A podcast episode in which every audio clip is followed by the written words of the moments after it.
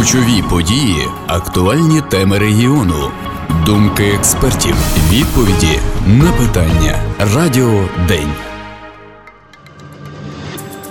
Вітаємо для вас. Працює команда Української радіо Одеси. Перед мікрофоном Ірина Сачковська. За звукорежисерським пультом працює Наталя Железогло.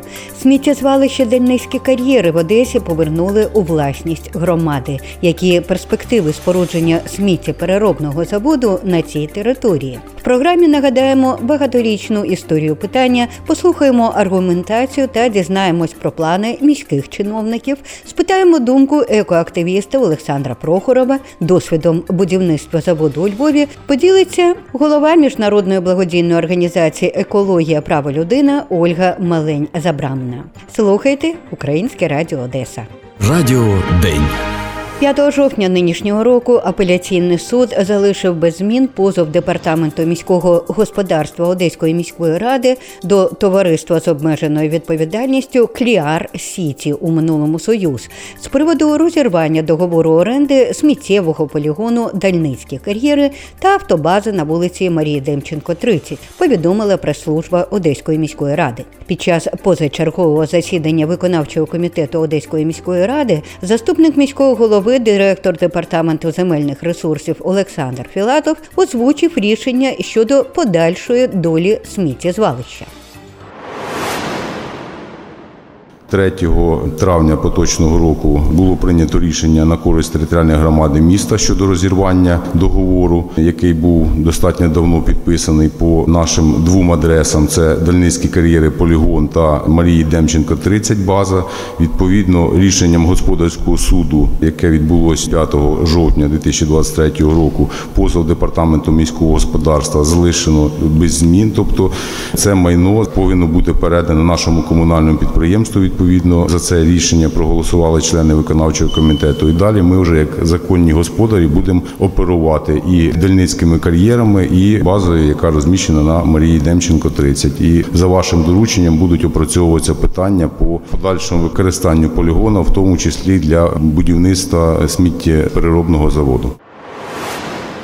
А міський голова Геннадій Труханов додав. Сьогодні це все повернулося в нашу власність, тому перспективне, але така найближча перспектива має бути на, на нашому полігоні. Ми маємо запропонувати партнерам, хто буде мати змогу і бажання будувати сміттєпереробний або сміттєспалювальний завод. Прошу зробити такі пропозиції нашим партнерам, які в нас є, через наші відповідні департаменти і міжнародні зв'язки, через наш офіс 5Т зробити таку пропозицію. Це дуже важливі напрямки. Тож з поверненням дальницьких кар'єрів у власність громади знову постало питання про нагальність будування, як сказав Труханов, сміттєпереробного або сміттєспалювального заводу. Це або не випадкове. І далі ми спробуємо розібратися, а в чому власне різниця і чому реальність побудови сміттєпереробного заводу в Одесі найближчим часом екоактивісти називають міфічним. Є ще один момент, завдяки якому можливо міська влада воліє прискорити процес. З 9 липня нинішнього року набув чинності закон України про управління відходами номер 2329, який запустив сміттєву реформу, замінивши термінологію та правила здійснення операцій з відходами для всіх суб'єктів. Зокрема, там прописані і нові доволі жорсткі правила щодо недбалого поводження з відходами. Прокоментувала в інтерв'ю українському радіо 18 жовтня заступниця міністра захисту довкілля і природних ресурсів Вікторія Киреєва.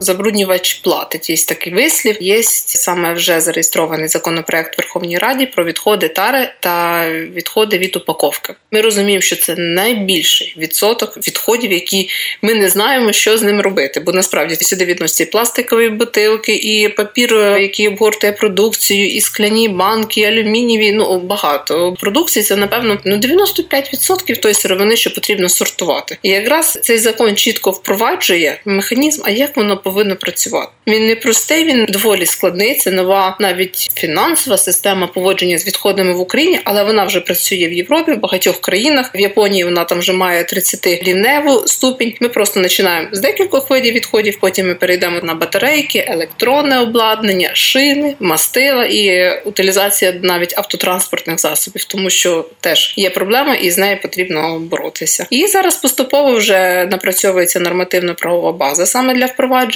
таких інструментів, а також додатково вибудовуються нові вимоги до сміттєзвалищ і полігонів, тому що ми розуміємо, що вони залишаться. Як я казала, коли 9 липня закон вступив в силу, всі думали, що напевно 10-го проснуться і реформа запрацює. Ні, це напевно перший крок. І реформа і зміни розпочинаються з кожного з нас. І тому тут якраз і фінансові механізми, і вимоги до об'єктів будуть впроваджуватися нові і нова дозвільна система. В першу чергу ще трьохрівневе планування. Раніше в Україні як було? Планування щодо поводження з відходами на місцях програмно-цільовим методом. Зібралася там сільська рада чи місцева влада. Ну, давайте ми цьому перевізнику будемо віддавати це сміття. Він буде завозити на полігон. Скільки будемо виділяти кошти з місцевого бюджету. Депутати проголосували, воно працює. Зараз трішки вже інший підхід. Спочатку розробляється національний план поводження з відходами. Це інструкція для регіонів. Він вже розроблений, проходить громадське обговорення між нашими областями. Він приймається. Це як інструкція. Після нього на протязі року кожна область повинна прийняти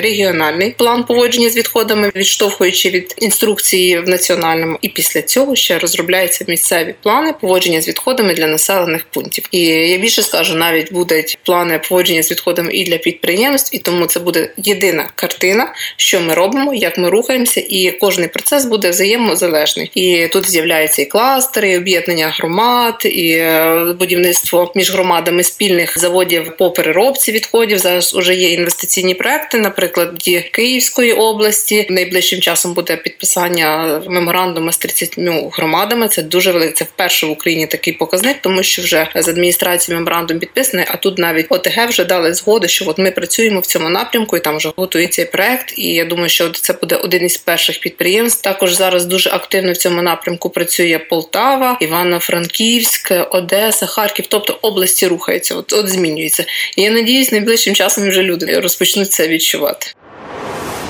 Прокоментувала в інтерв'ю українському радіо 18 жовтня заступниця міністра захисту довкілля і природних ресурсів Вікторія Киреєва. Втім, історія побудови сміттєпереробного комплексу в Одесі і саме на дальницьких кар'єрах тягнеться не один десяток років. Ще в 1999 році за цю справу мала взятися компанія з вивозу сміття Союз. Тоді володів компанією її засновник, сепаратист, зрадник і кримінальний бізнесмен Ігор Марков. Так ось саме Союзу тодішній міський голова Руслан Боделан передав безоплатно на 49 років, тобто до 2048 року, в оренду полігон Дельницькі кар'єри, саме з перспективою побудови там сміттєпереробного заводу. Ну на папері, звісно, компанія мала інвестувати в будівництво 100 мільйонів гривень і побудувати комплекс з переробки сміття за 8 років. Звісно, нічого не сталося. Марков втік в Росію і справа знову зупинилась. Вже перед самим вторгненням, наприкінці січня минулого року, про намір побудувати сучасний переробний комплекс офіційно заявила компанія Clear Energy Group, яка в 2019 році купила Союз та офіс із залучення та підтримки інвестицій, які підписали меморандум про співпрацю. Про все це ми докладно розповідали вам 17 січня в програмі Радіо День. Тоді ж ситуацію з дельницькими кар'єрами коментував заступник міського голови Сергій Тетюхін. Наскільки мені відомо, там була построєна станція по дегазації цього полігону, тобто вона працювала на сміттєвому газі. Я не пам'ятаю, працює вона чи ні, але вона виробляє електроенергію за зеленим тарифом. Тому я сподіваюся, що ця станція працює, і дійсно одне з питань, які ми обговорювали по програмі енергетичної безпеки, це альтернативні джерела енергетики. Тому над цим ми теж працюємо і зараз будівництво сміттєпереробного заводу воно дуже гостро стоїть у нас. І одна із локацій, яка пропонується, це якраз дальнівські кар'єри. А ми розуміємо, що будь-який сміттєпереробний завод він повинен мати там і додаткові, скажімо, джерела вироботки електроенергії, і теплової енергії в тому числі. Між іншим, ще в травні 2017 року Сергій Тетюхін, він був тоді директором департаменту економічного розвитку Одеської міської ради, доповідав на апаратній нараді, що муніципальний департамент економічного розвитку розробив техніку економічного обґрунтування створення підприємства і дегазації полігону Дальницькі кар'єри з генерацією зі звалищного газу електроенергії з розрахунку 2, 2 МВт на годину. За даними департаменту економічного економічного розвитку для реалізації проєкту потрібні інвестиції в обсязі 87,3 мільйона гривень або 3 мільйони євро. Нагадаю, це розрахунки 2017 року. Тоді було запропоновано розглянути можливість реалізації проєкту за рахунок місцевого бюджету. Ну але знову нічого не сталося. Потім почалося повномасштабне вторгнення. Ну і ось тепер дальницькі кар'єри судовим рішенням повернулись у власність громади. Тож повернулись вкотре і до будівництва сміттєпереробного комплексу. В січні Сергій Тетюхін розповів, як саме тепер міська влада бачить процес будування. Є така ідея піти шляхом залучення коштів міжнародних організацій і побудувати в першу чергу. Це повинен бути сортувальний комплекс на базі муніципалітету. Зараз ми проводимо перемовини з Європейським банком реконструкції та розвитку, враховуючи те, що зараз дуже багато організацій, які підтримують якраз, скажімо так, напрямок зелених інвестицій. Тому ми сподіваємось, що співпрацюючи з цим банком, ми маємо дуже гарний досвід співпраці в е, напрямку оновлення нашого міського електротранспорту. Зараз є таке розуміння, що треба рухатись разом в цьому напрямку. Якраз про залучення інвестицій казала і заступниця міністра захисту довкілля Вікторія Киреєва.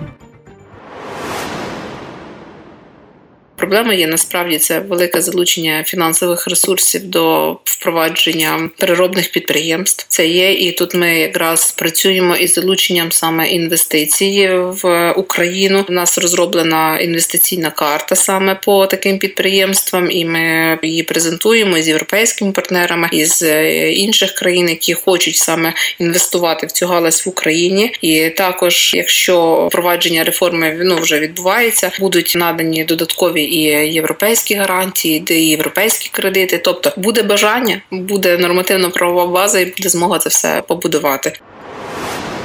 До речі, під час свого візиту в Японію до міста побратиму Одеси Йокогами міський голова Геннадій Труханов зустрічався з паном Хаджиме Ошита, президентом технологічної компанії, з яким обговорювали питання будівництва в Одесі сміттєпереробного заводу в рамках меморандуму про взаємопорозуміння щодо технічного співробітництва між Одесою та Йокогамою. В березні під час зустрічі з представниками сміттєспалювального заводу Сурумі та муніципального центру переробки перероблення мулу обговорювалися перспективи впровадження в Одесі новітніх енергоефективних технологій в галузі перероблення відходів. І до цього ми ще повернемося. А зараз давайте ненадовго перемістимося до Львову, де, за словами його міського голови Андрія Садового, вже до кінця цього року має завершитися будівництво сміттєпереробного заводу. На заводі можна буде переробляти 250 тисяч тонн відходів щороку.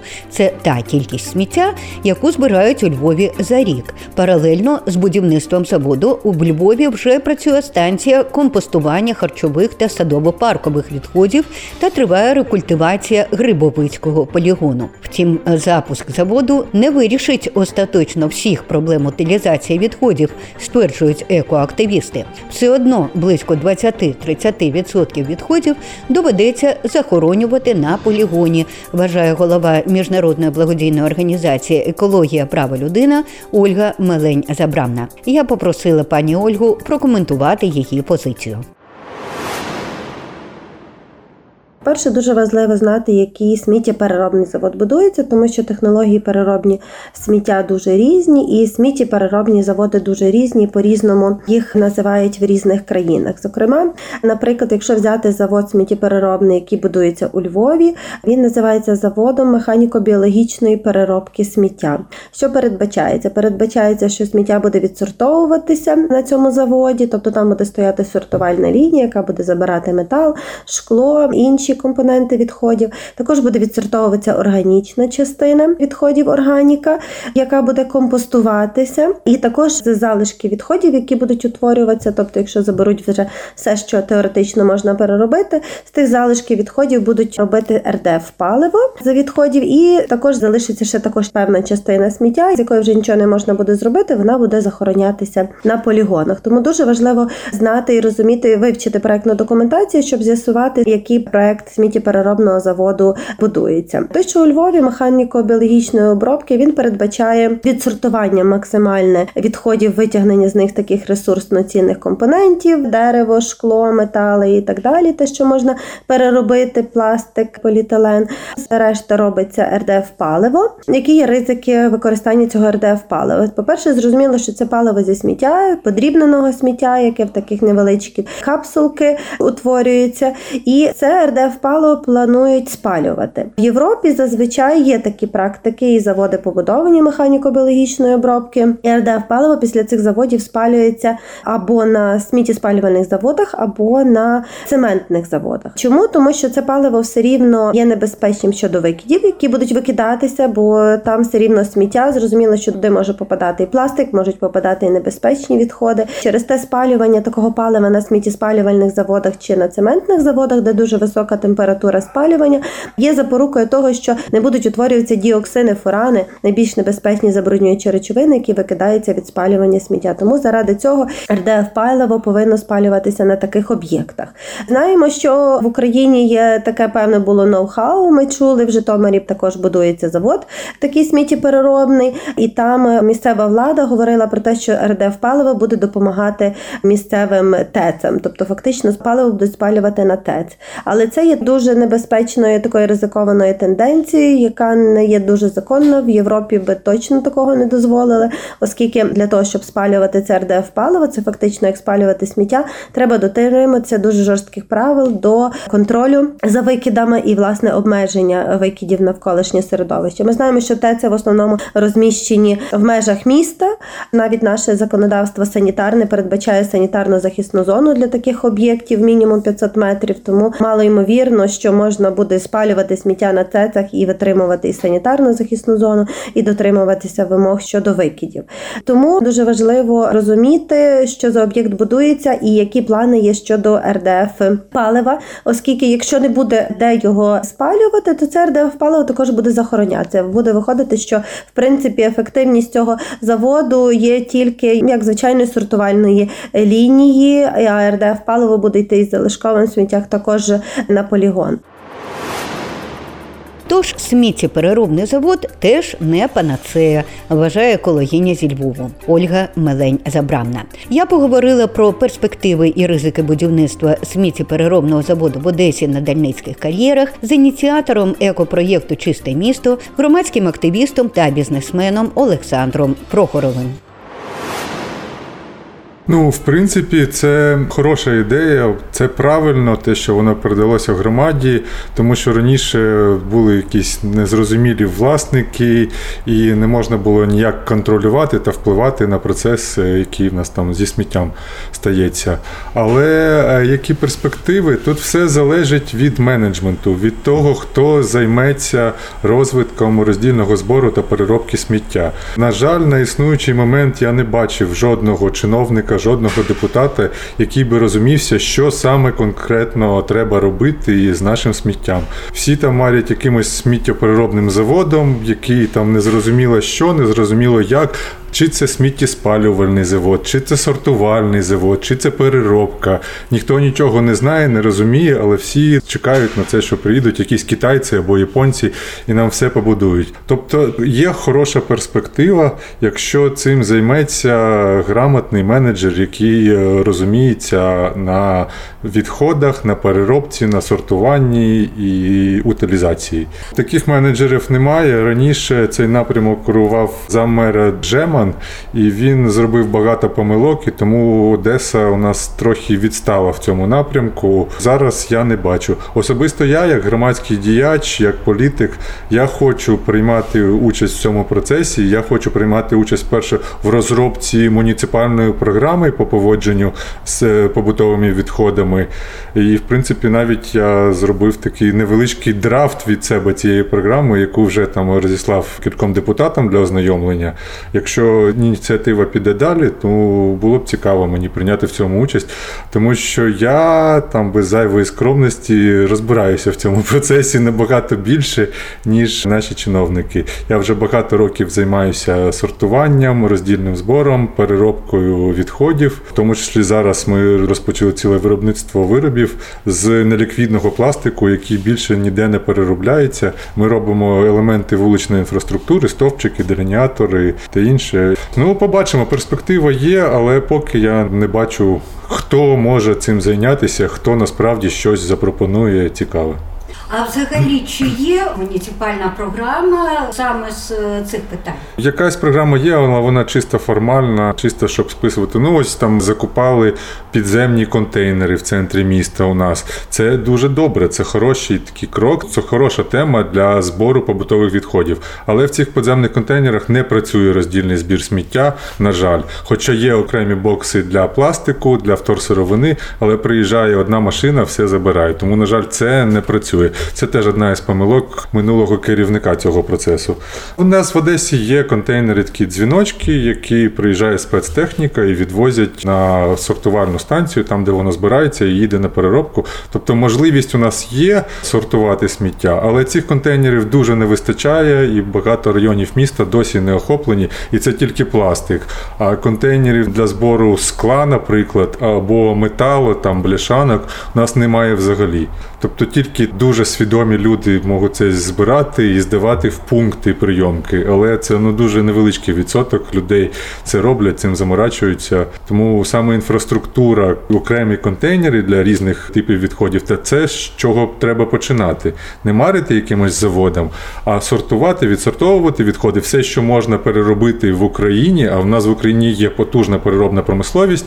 Петпластик, це і плівка, це і скло, бумага. В нас переробляється промислово і можна це здавати на переробку. Але інфраструктура дуже відстала. У нас зараз, якщо по пластику у нас забезпечується ну, приблизно там 10-15% території контейнерами для пластику, а для інших типів відходів взагалі нічого немає.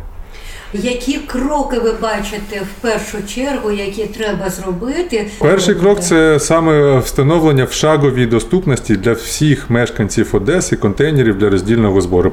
Другий крок це побудова муніципальних станцій по прийому вторсировини.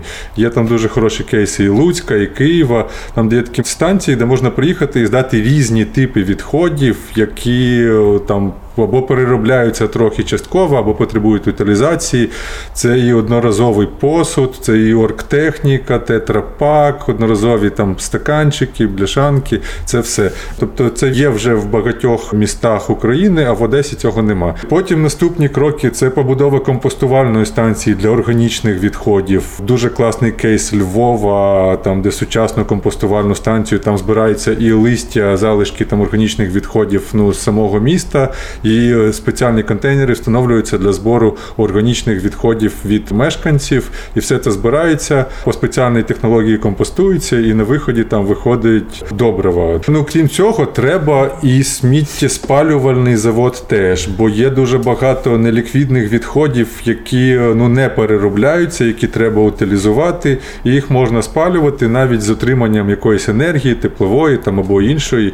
Це теж треба робити, але не спалювати все а спалювати лише те, що не можна переробити. Таких відходів, на жаль, теж дуже багато. Власне, про те саме казав і заступник міського голови Сергій Тетюхін в січні нинішнього року. Зараз ми кажемо про те, що ми повинні побудувати сміттєсортувальний комплекс. Це так звана МБТ-технологія Mechanical Biological Treatment. Тобто вона дозволяє на 30% глибина переробки сміття. Інше 70% треба з цим щось робити. Коли вони будуть там доведені до определеної кондиції, там це степінь влажності та таке інше. З цього сміття можна буде далі виробляти там РДФ брикети, наприклад, або треба буде будувати теплову електростанцію, яка буде працювати на спаленні цього сміття. Екоактивіст Олександр Прохоров вважає, що при правильному підході ідея побудови сміттєпереробного комплексу зрештою може стати реальністю. Там же ж розповідали про китайців, японців. Наш мер їздив в Японію. Ну хай приїдуть з Японії фахівці, побачать, може щось запропонують, може щось проінвестують. Ну це тільки за, але треба, щоб була комунікація з громадою, як мінімум, з фаховою частиною громади. Бо є люди, які проти всього, а є люди, які за конструктивні рішення і конструктивні обговорення. І на цьому на сьогодні завершимо. Для вас працює команда Української радіо Одеси. Програму підготували та провели журналістка Ірина Сачковська та звукорежисерка Наталя Железогло. Переможемо разом. Слава Україні! Ключові події, актуальні теми регіону, думки експертів, відповіді на питання. Радіо День.